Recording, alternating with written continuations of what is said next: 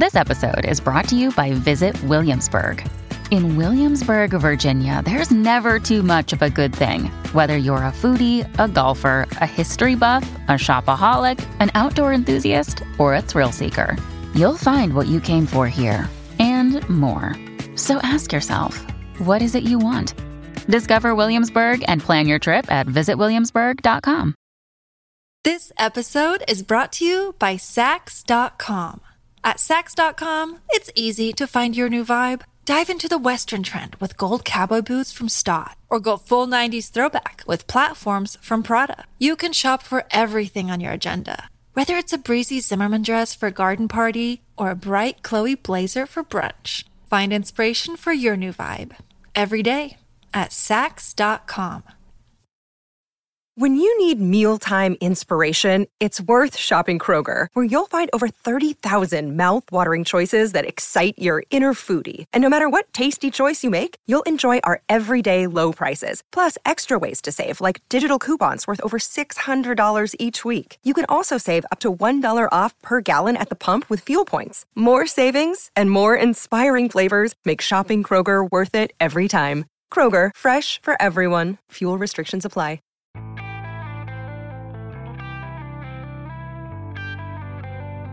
Welcome to the New Books Network and the New Books and Art channel.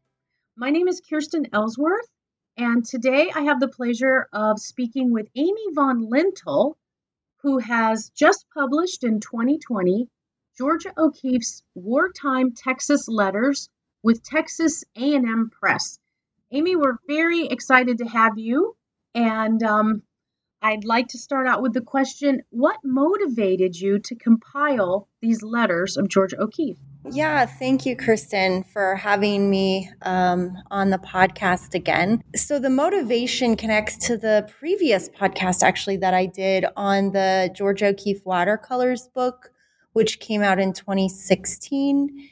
And I had been working on O'Keeffe's Texas years for a number of years since I moved to the panhandle myself.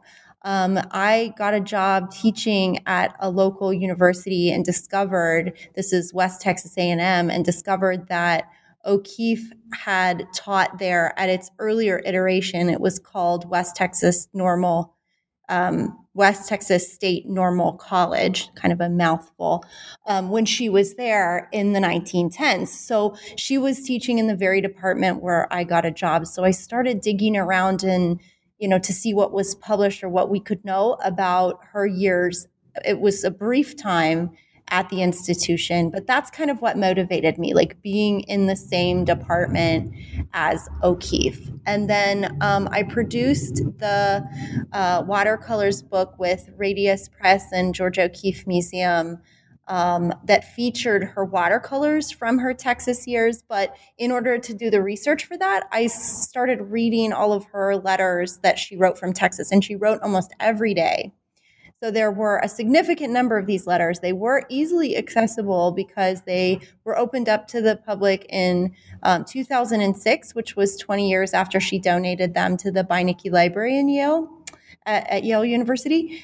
And um, they had started to be published and they'd started to be digitized. So I could really get my hands on those letters. And while I was doing that work for the first book, I knew that these letters themselves needed to be published. And some of them had appeared in a book that was called My Faraway One, which was about the correspondence between O'Keeffe and Stieglitz. And there's a good long section about her Texas years because she starts to write to Stieglitz at that time.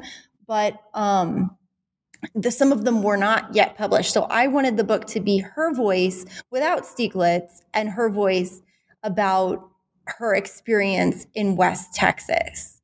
Um, and so I wanted to include some of those letters that hadn't already been published. Does that help answer the question?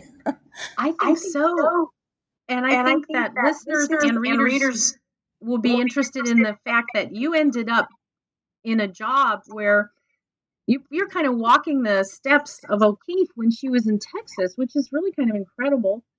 And I'm wondering as a follow up question, if you might discuss a little bit about how Georgia O'Keeffe even got to Texas in 1916.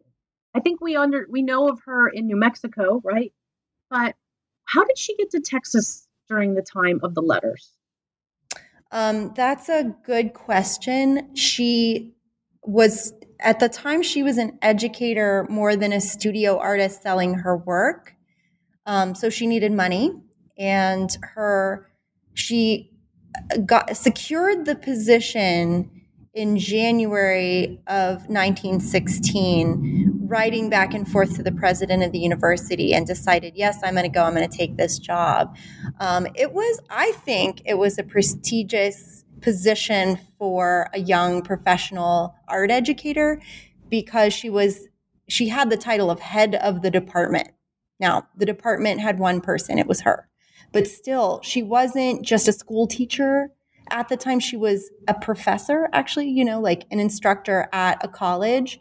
It was a teaching college that's what a normal school was. Um, and so this was a move up within her art educating career. And she had actually lived in texas in west texas um, in amarillo which is about 20 miles north of canyon where the college is between the years of 1912 and 14 and she had been a school teacher at that time.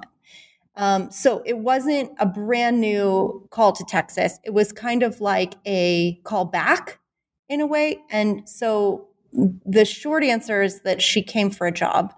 And the long answer might include that she came to a place she was already interested in being in and liked. We don't have a lot of letters from Amarillo years. That's why they're not included in the book. And the book kind of explains this, but she didn't start writing to Stieglitz or Anita Pollitzer or any of her other correspondents that we know of when she was in Texas or in Amarillo. So that is kind of a blank space or a gap in the knowledge of O'Keeffe's life. Um, maybe something will be discovered, but so far nothing really. She didn't really make a lot of art and she wasn't writing a lot of letters. But what we do know is the letters in Canyon, she references having been there before and being interested in spending more time there and finding the place beautiful and finding the job interesting. She liked teaching. So she came there for the job, really. If that, yeah, that's what, that's how I'd answer that question. Yes. Um, and then, so she develops this letter writing habit and you mentioned, you know, she liked the place. Maybe we can talk a little bit about what we learned from the letters. I have to tell listeners, I couldn't stop reading the letters. I felt like I was having this kind of private, secretive conversation with Georgia O'Keeffe because my takeaway is in the letters, she's quite opinionated about people, places, other faculty members. Um, if you had to describe her general view of the people that she lived with, the local crowd, how, what would you say? Her general kind of thoughts about the people in the place. Well, and that's, I think, where it gets interesting because the myth around here was always how much she hated it. Not the land, you know, that inspired her, but the people, she was crabby about their conservative politics, or she was crabby about the wartime attitude, the kind of warmongering attitude. But when I dug into the letters, I found that it was much more complicated. Um, another th- kind of misunderstanding that is written back onto her Texas years is that she's a hermit, like not a social person. And I think when she was younger, when she was living in Texas, she was very social. She had lots of friends um, among her colleagues, among other young women. She befriended a lot of the males at the college who she wasn't actually the direct educator of, but she would hang out with, like, you know, and go to dances with the young students, including the young men. She would ride in cars with and date, you know, both married men who were about her age and then also younger men that were students at the college. She was just having a good time as a young person and she was by no means a hermit. She would talk about how she liked to be alone. It's not like that part of her wasn't there. It was. But she was very social and she really liked certain people. She talked about how, for example, she liked people who had red blood, like red blood cells rather than white blood cells. For her, the red blood meant like passionate and getting out there in the landscape and not afraid to go sit on the porch and watch a storm or, you know, those kind of things. Where the white blooded people, she felt like were the people who were, you know, uh, professed to be Christian churchgoers, but then were kind of hypocritical with some of their views or judgmental about the fact that she didn't go to church or whatever. So there were lots of townspeople that she was quite annoyed with a lot of the times and she didn't hold back her opinions. But I think that sometimes what the received knowledge of her was is not what the complicated view that these letters actually give us can portray. That she was a much more complicated individual than some of those overlying myths of being grumpy, hermit, isolated, and hating Texas. Um, so a little bit of rewriting history through her own words there, where she gets to speak rather than other people speak for her. What a great motivation for compiling these letters because you use the word complex that is absolutely what i experienced you know from reading the letters um, and uh, i was a little surprised because i think i had the myth in mind as well. And i want to ask you um, regarding her time spent with other men in the community she's writing these letters to stieglitz and i wondered you know she, is she trying to stimulate a little jealousy? She would talk about I remember the blonde boy, a good looking kid, um, and going to dances and whether she should go with this young man. And I was thinking about the audience of the letters. Yeah, as Stieglitz is reading this about a woman, you know, I think he's interested in. Do you have any anything to say about that? Yeah, that's an excellent observation. And sometimes you forget because, like you said, you're reading along and you feel like you're having this intimate conversation with O'Keeffe, like she's talking to you, but then you remember who she's actually talking to. And she's actually talking to a man who was her dealer and supporter. Um, and then quickly becoming kind of a like correspondent lover. She was, and she did see him in the spring of 1917 when she went back and saw her show, her first solo show hanging in his gallery, and they spent time together. And so that's when their intimacy would have been in person. But they were professing these kinds of romantic feelings for each other through those letters. And that's really what that other book by Sarah Greenough, My Faraway One, is all about like this kind of love affair through these letters um, that kind of begins in Texas.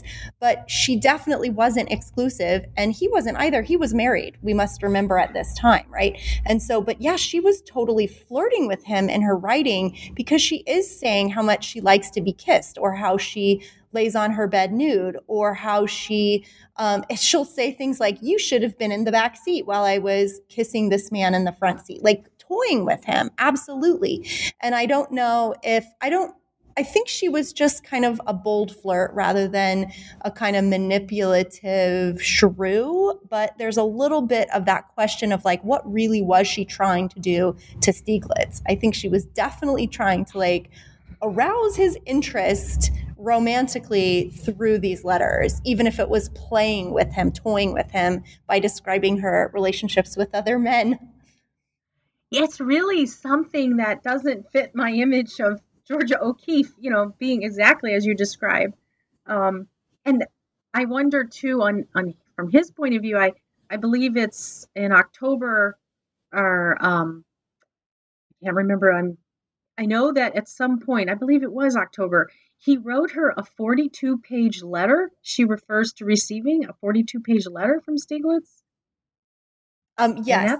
I don't remember exactly the date either, but you're right. These letters were lengthy, but I, the way that I understand it is that it's almost like a journal for each of them. They talk about mundane things. They talk about, you know, going to a shopping or the post office. Um, so it's like they put down everything that happened to them that day and all that they thought about and inspiring things and mundane things. And so, yeah, the 42 page letter was probably written over a few days, but it, it would describe all kinds of things that he was thinking about. They were like confidants, like deep confidants at this time. Um, and so, yeah, he would write to, and she, sometimes she didn't even know what to make of such a letter, but I think she also wrote back of how much she enjoyed getting them in the mail and going to the post office and opening them and sneaking around to read them because some of the people that were in the in the town would say who is this person that you're getting these letters from? And, you know, she didn't want, I remember there's this one point where she says she doesn't want her landlord picking up her letters. Uh, anything she calls her the little fat lady or something like this, you know, she's always got this kind of biting judgment that's it, it's funny when you read it. And so she didn't want her sniffing around her letters kind of attitude. She wanted privacy. It's hard to have privacy when you're renting a room in someone else's house. It's hard to have privacy when you're a woman that has to keep up the social mores in public and she would break those mores pretty like egregiously in ways where you know the young women at the college were mandated not to ride in cars with men but that's the students and she was a faculty member so she kind of didn't care and she would do what she wanted or she'd take her shoes off and sit on the porch of the um, boarding house where she took her meals. I mean women didn't just take their shoes off you know she would just really push on these um, social um, behaviors and you know kind of she wanted to scandalize a little bit. Um, but the yeah the 42 page letter i think is something that all of them were quite lengthy. So what you're learning from this is is like you know you can learn about their life like their daily life. And these are really interesting people who lived really interesting lives. So i mean i've even heard somebody say that it's like the most complete correspondence of a married couple in history or something like this, you know, the uh, O'Keeffe Stieglitz correspondence. But you can also say, maybe from O'Keeffe's perspective, you know, you learn almost everything she thought and did in these two years. It's an incredible insight into just life at the time and in the place. And with that said, the war, and you, in your introduction, you help readers understand the context of the war and you know O'Keeffe is out west during the war. Um, what it's complicated again, but from the letters, what do you think? Um, is is it possible to even describe O'Keeffe's take on the war and her, you know, her? Is there a, a unified understanding she had of of what's happening? Um, that's something that I really tried to tackle. When I first started this project, it wasn't about the war at all. But then by the time I was sort of done with it, it was the centennial of like America entering the war, right? So I was working on it in this moment when the war was being reviewed as an important historical moment. I started to like look for what she was saying in the letters about living in that war time or the build up to war before America entered in April 1917 you know, or like treating her as a kind of wartime writer in a new way. And that evolved during the process of me producing this book.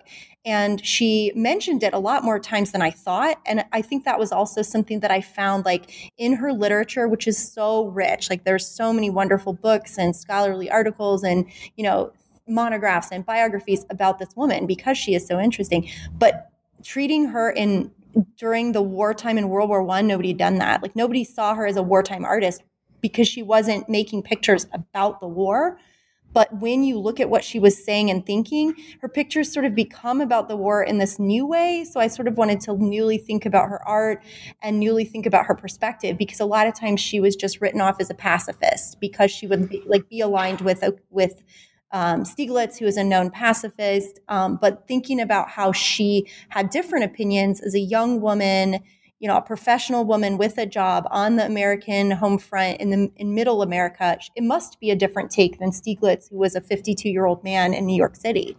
You know, like those politics can't be the same. And so that's really what I spent some time thinking about. Um, and I, what I teased out is that again, this idea of like the complexities of it come to light. Like on some days, she wants to go fight and she can't because she's a woman. And on some days, she wants everyone to just shut up about it. She's sick of it. And on other she's sad because some of her friends from the college were called up to war and she knows she might never see them again. Um, you know, and then on other days, she's actually corresponding with Stieglitz about aspects of of the war. And so I think that, you know, we can learn about how hard it was, just like we're living through this pandemic. I mean, nobody really knows what to say about it. It's very complicated. And I think that's how it was for her. Like day to day, it was rough and strange and sad and normal too. She had to keep tying her shoes and going to work. And, you know, like she had to live a normal life. But at the same time, she knew that this global conflict was occurring and there were these minutes that it would come into her consciousness. And i really wanted that to come out in the book. One of the ways i did it was with italics. So like if you look through the text the, um, the wartime mentions are in italics so you could like skim the pages and look for war stuff. I don't know if that really worked but i thought that was one way to just kind of highlight how it would come and go in her consciousness. This episode is brought to you by Saks.com. At Saks.com, it's easy to find your new vibe. Dive into the Western trend with gold cowboy boots from Staud, or go full 90s throwback with platforms from Prada. You can shop for everything on your agenda, whether it's a breezy Zimmermann dress for a garden party or a bright Chloe blazer for brunch. Find inspiration for your new vibe every day at Saks.com. Another day is here, and you're ready for it. What to wear? Check. Breakfast, lunch, and dinner? Check. Planning for what's next and how to save for it? That's where Bank of America can help. For your financial to-dos, Bank of America has experts ready to help get you closer to your goals. Get started at one of our local financial centers or 24-7 in our mobile banking app.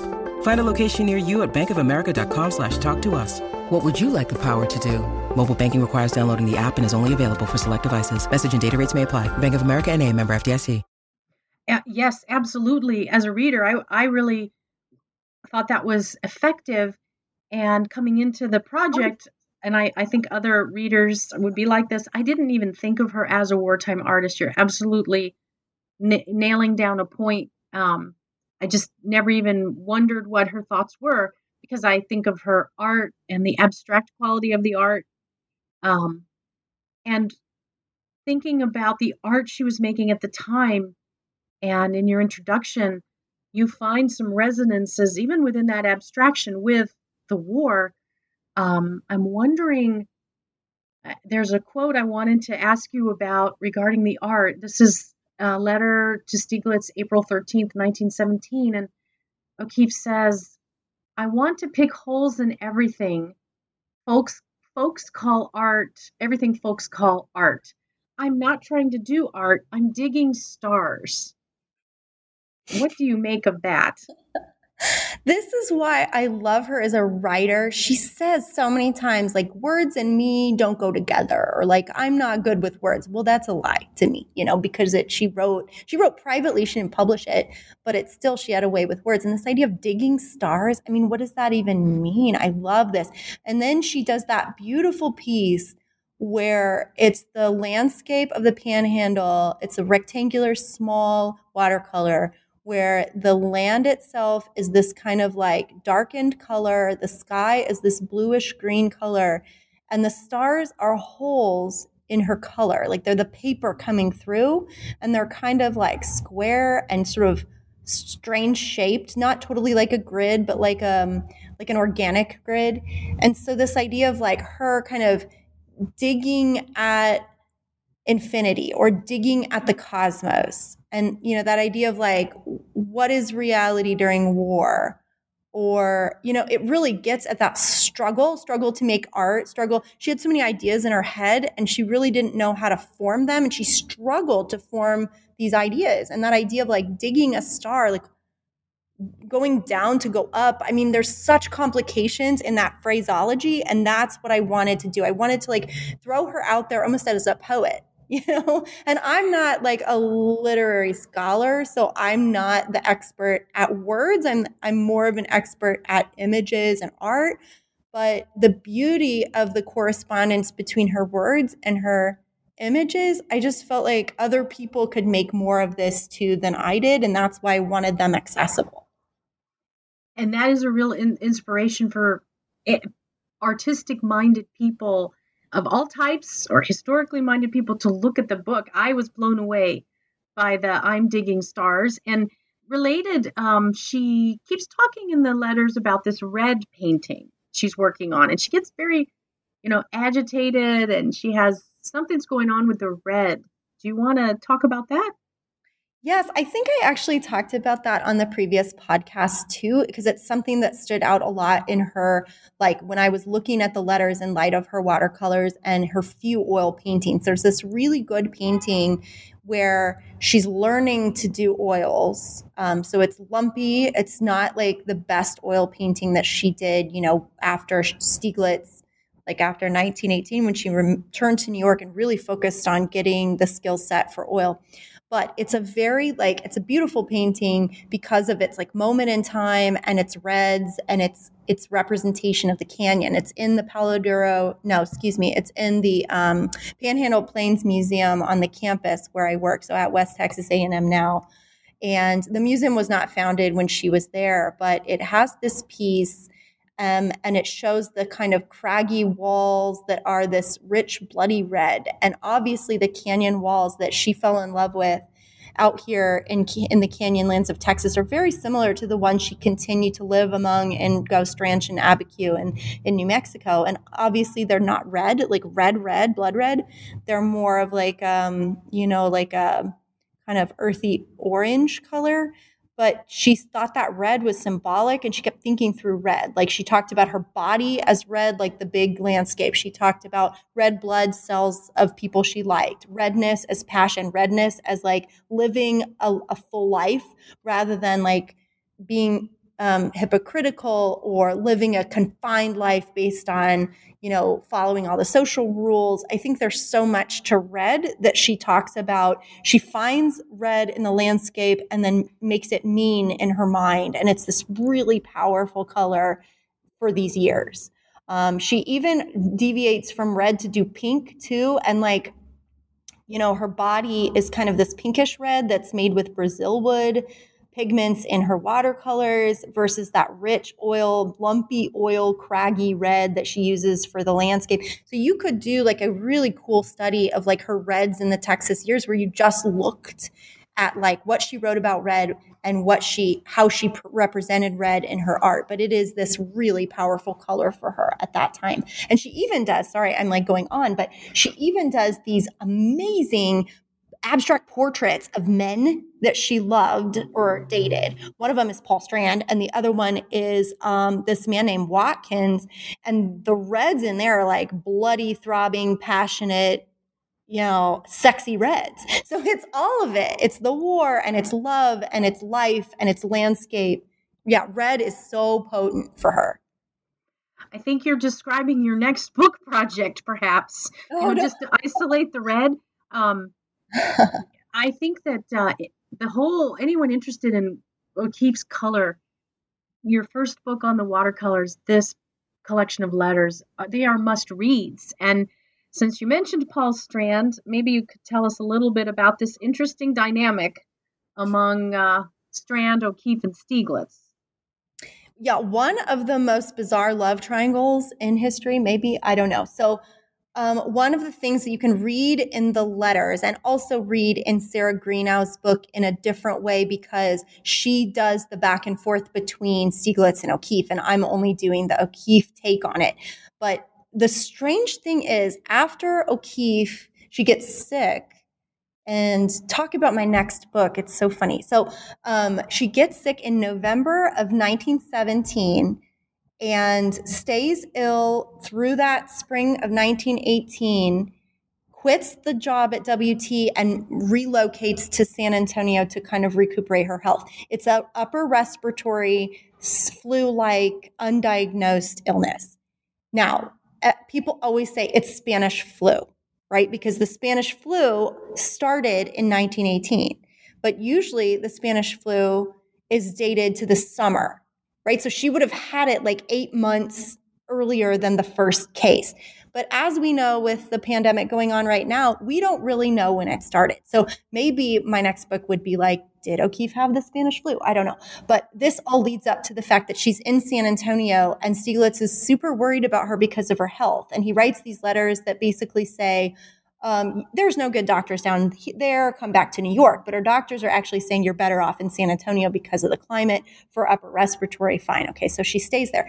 Stieglitz tells Strand, who O'Keeffe also had feelings for, and Stieglitz knew this, to go down and get her. And he doesn't go himself. He never leaves New York. The man does not come to the West with her ever, even during their marriage. He sends Strand down to retrieve her. Strand moves in with her and her friend Leah, who are like living in this kind of rural lifestyle, pretending to be farmers or something, you know, outside of San Antonio. and he hangs out with them for a while and then she just up and gets on a train and returns to Stieglitz. So Strand never retrieves her if that's what Stieglitz wanted. And there's a few kind of sexual tension letters between Strand and O'Keeffe that of course she she's writing back to Stieglitz, titillating him yet again. But it's very weird and I think in the end O'Keeffe is kind of fed up with Strand's like I don't know, like inability to just up and go to war, inability to figure out his stuff, and is more drawn to Stieglitz in the end. And that's when she goes back and, you know, stays in New York. So this strange tension is going on in these letters that you can see with two different lovers of O'Keeffe, one of which sends the other one to retrieve her and bring her back to New York. Is that strange? That's so strange. Yes, it is strange. I would I would have to agree. Um, and it's kind of unresolved. It's unresolved in an, I guess, a very human way. Um, and you mentioned Leah. I found Leah in the letters to be such an intriguing character. Can you tell us anything else about Leah and how she and O'Keeffe came to be friends? Yes, Leah is one of the really strong kind of characters, if you want to call them characters, in the book because she is a friend that is about the same age as O'Keeffe, I assume, young, kind of almost 30 year old professional woman. She drives a car around um, and she is like a, a health demonstrator. So she goes around almost like a nutritionist, right? And so she drives through the panhandle and demonstrates about, you know, health consciousness or, you know, um, and her her father, no, brother-in-law is a doctor. So her sister is married to this doctor that's also becomes O'Keeffe's doctor and friend. Um, and Leah, but Leah is from um, the San Antonio area. And her dad is a newspaper man in the San Antonio area. And then when they both get sick, because they both come down with this like flu like sickness, that's when they, she, Leah, convinces O'Keeffe to come back and live with her in the San Antonio area on this farm in Waring, Texas. And they're so close. I mean, one could even read a kind of sexual tension between Leah and O'Keeffe, but it's not, it's a little bit like the Maria Chabot letters where there's this sexual tension, but it's never really obvious that that is there. It's just this deep, deep friendship, especially between Leah and O'Keeffe because they're the same age. They lay in a bed together, like holding hands, you know, but Strand is there too. So, and they don't really talk about doing anything sexual. So it's this very, very interesting. But what I find so interesting is how close, close, close she was to Leah. And then Leah disappears, fully disappears. I don't know if they had a falling out. I don't know if she just wanted to get out of town and go back to be a Stieglitz and turn the corner in her life and never looked back. But, you know, she does maintain some contact with people she met in Canyon, like Ted Reid, who is the man she almost married. But she never, as far as I know, and I, I haven't read every single letter that she wrote. Maybe she mentions Leah later, but I haven't found it yet. And so, one of the things that um, Linda Grasso writes about in her book on O'Keeffe and feminism is how O'Keeffe often wants to downplay her women to women relationships, um, almost so that she seems like she does it all on her own. And I think that's a really interesting point because Leah really kind of rescues her and becomes her family in a way. And then later, you know, when she returns to um, uh, New York and draws on Stieglitz's help and and um, connections, she cuts that out almost and doesn't mention it in her biography later, almost forgotten in her life. But it was a very important moment that those letters do show in a friendship that's very real. So third book, who knows how many books. Okay, I'm going to do the pandemic one. Maybe I'll also track Leah because she's an interesting person, but I don't know what there is to track. I haven't looked into that. Yeah, it's, yeah, it's, uh, it's, uh, it is an, it abrupt, is an abrupt departure. departure. And, and then, then when, when O'Keeffe goes, goes to New York, York I, almost I almost felt like, like oh no, oh, no. This, this, is, is over for now. And, and, that brings, that brings me to, to another, another question. question what is the missing maybe you've already answered it with regard to leah what's the missing letter that you want to find you know what hmm. if you if there was there's something that's not yet connected in the letters or something missing in addition to finding out more about what happened with leah is there anything like your dream letter to find in an archive? Oh my gosh what a good question. I think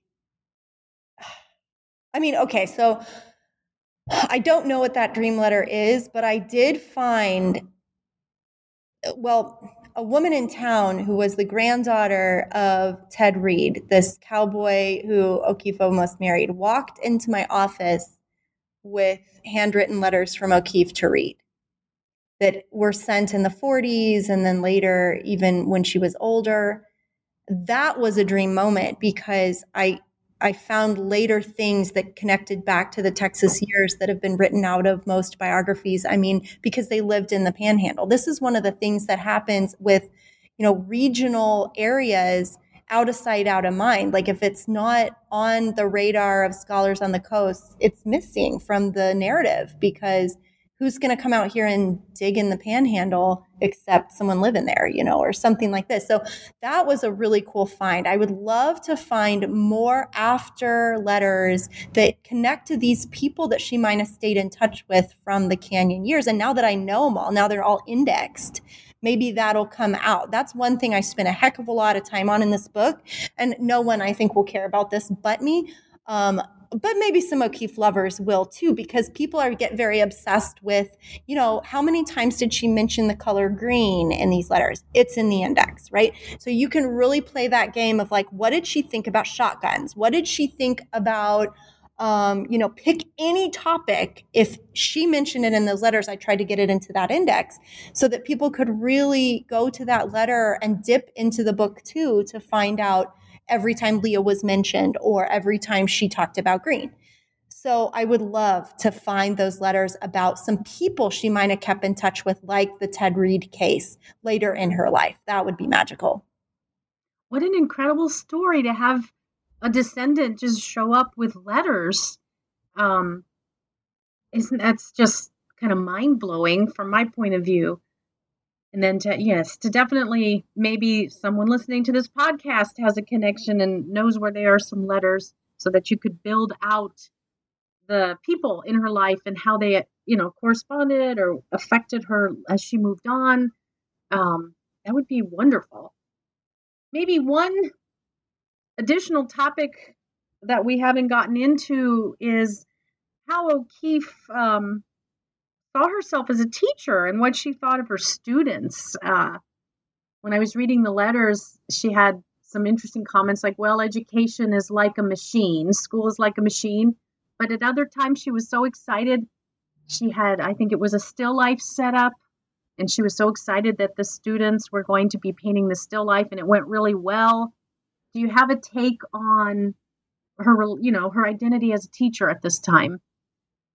That is something that I think I've spent the most time thinking about, and that has become a new thread in my research. So, the fact that women who were kind of underrecognized or underselling compared to some of their male colleagues, one of the ways that they supported themselves and found inspiration and made connections and had a professional career was through teaching. So I'm working on a number of other artists in this vein for other projects. Um, but O'Keeffe's teaching, it's it was like up to 1918, she was a pretty serious educator. She like this is what she saw herself doing. She was proud of her voice as an educator and public speaker. Um, she, you know, even was doing conferencing. I love this idea that right when she got sick, like around Thanksgiving of 1917, she had been to uh, Waco, Texas, where she also saw her brother, who was in training camp as a soldier. Um, and so that wartime moment comes in, but she also was going down there to speak on behalf of like the tech Texas Teachers Association. Um, and even her letters are written on Texas Teachers Association letterhead. I might be getting the organization name a little bit wrong, but you get the point, right? So she's speaking on behalf of her institution in an association of teachers. Um, and later in her life, she was never really this person that was like a public speaker, educator, she kind of stopped having to be a teacher after Stieglitz came into her life. And she started actually selling her work and became one of the most successful women studio artists. I mean, her art has sold for the highest amount worldwide of any woman artist of all time right? So, like, she was a successful, financially successful studio artist, but um, I think that she also loved the teaching aspect. She loved the engagement with students. She would just inspire people on the street to kind of follow her. She was sort of like a prophet. And that's one of the things I would like to look more into is how, like, her teaching carried over into the way that she would, her relationship, say, with like Maria Chabot or some of the other people that she engaged with in Abiquiu. I know that she funded college funds for some of the townspeople and so she was always sort of edu- like being a kind of prophet educator, but not in a formal manner. And what you can look at in the letters in Texas is her formal manner of education, because she would talk about loving faculty meetings. I don't know who in the world loves faculty meetings, but she did. Um, and you know her voice as a kind of radical thinker for the future of education comes through um, so, yeah, teaching and women artists is a thread in the book that is also a thread that I think needs more research in the field of like art history and gender studies where they overlap. I think that's an excellent point that I'm glad you asked, so I got to make it.